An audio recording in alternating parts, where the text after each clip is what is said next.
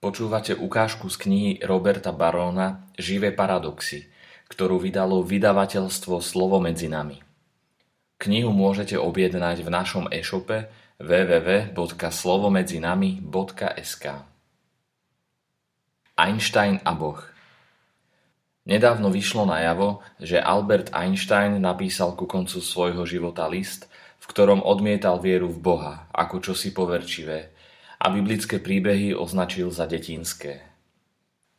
V čase, v ktorom sa ateisti dosť agresívne objavujú v médiách, bolo mierne povedané deprimujúce počuť, že jeden z najgeniálnejších vedcov 20. storočia sa pravdepodobne k náboženstvu stával negatívne.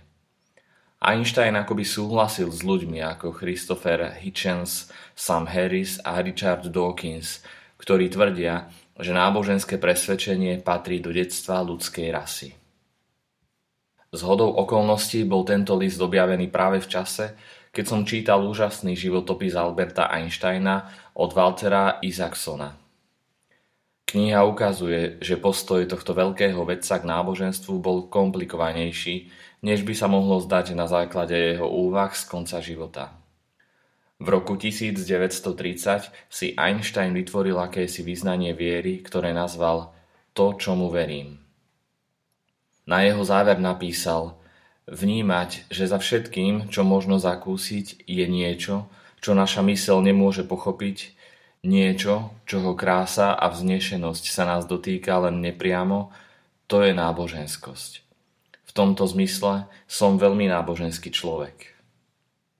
Jednému malému dievčatku, ktoré sa ho v liste opýtalo, či verí v Boha, odpísal Každý, kto sa vážne zaujíma o vedu, nadobudne presvedčenie, že v zákonoch vesmíru sa prejavuje akýsi duch.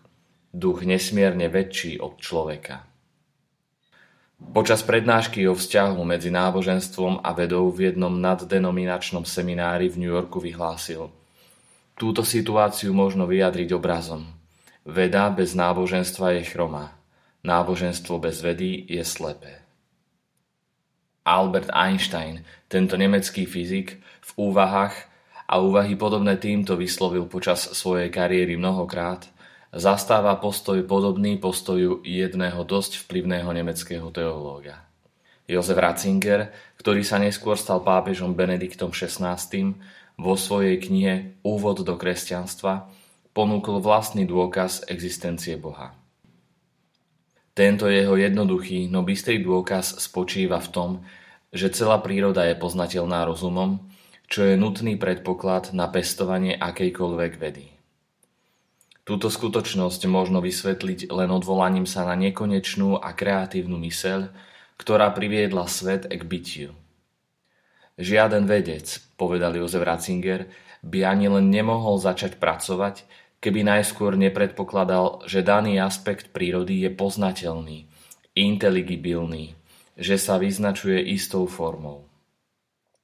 No tento vo svojej podstate mystický predpoklad stojí na presvedčení, že čokoľvek, čo vedec poznáva svojou vedeckou prácou, je len úkonom opätovného premýšľania, opätovného rozpoznávania toho, čo už kedysi nejaká oveľa väčšia mysel vymyslela.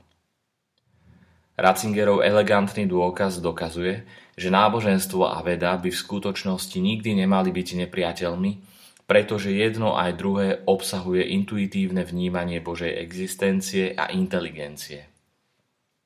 Ba mnohí tvrdia, že vôbec nie je náhoda, že univerzity sa objavili práve na kresťanskom západe, kde sa jasne vyučovala myšlienka stvorenia skrze božské slovo.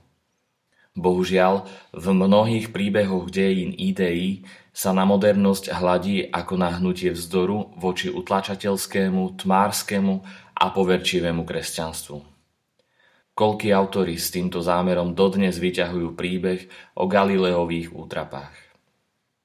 V dôsledku toho sa kresťanstvo, zvlášť v jeho katolickej forme, často považuje za prekážku vedy, aj keď v skutočnosti je medzi týmito disciplínami hlboká zhoda – totiž medzi hľadaním objektívnej pravdy a náboženstvom, ktoré hovorí na počiatku bolo slovo. Ako teda možno vysvetliť tento nedávno objavený Einsteinov list? Vzhľadom na mnohé, čo povedal o viere, Je asi najlepšie povedať, že reagoval na primitívne a poverčivé formy náboženstva, tak ako svätý Pavol, ktorý povedal, že ak sme už duchovne dospeli, musíme odložiť detinskosť. A čo jeho odmietnutie Biblie? Myslím, že tu musíme pochopiť jeden rozdiel. Človek môže byť géniom v jednej oblasti a zostať naivný či dokonca hlúpy v inej. Málo kto spochybňuje, že Albert Einstein bol najväčším teoretickým fyzikom minulého storočia, no to nejako nezaručuje, že dokázal aspoň trochu oceniť hodnotu svätého písma. Tými detinskými biblickými príbehmi sa 2500 rokov zaoberali veľmi sofistikované výklady. Origenes, Filón, Jan Zlatoústy, Augustín, Tomáš Akvinský a John Henry Newman – odkryli spletitosť a mnohovýznamovosť biblického symbolického vyjadrovania a s radosťou poukazovali na literárne majstrovstvo, často skryté pod zdanlivo jednoduchým povrchom. Myslím si teda, že veriaci ľudia môžu do značnej miery považovať Einsteina za svojho spojenca, aj keď v oblasti interpretácie písma máme ďaleko lepších sprievodcov ako jeho.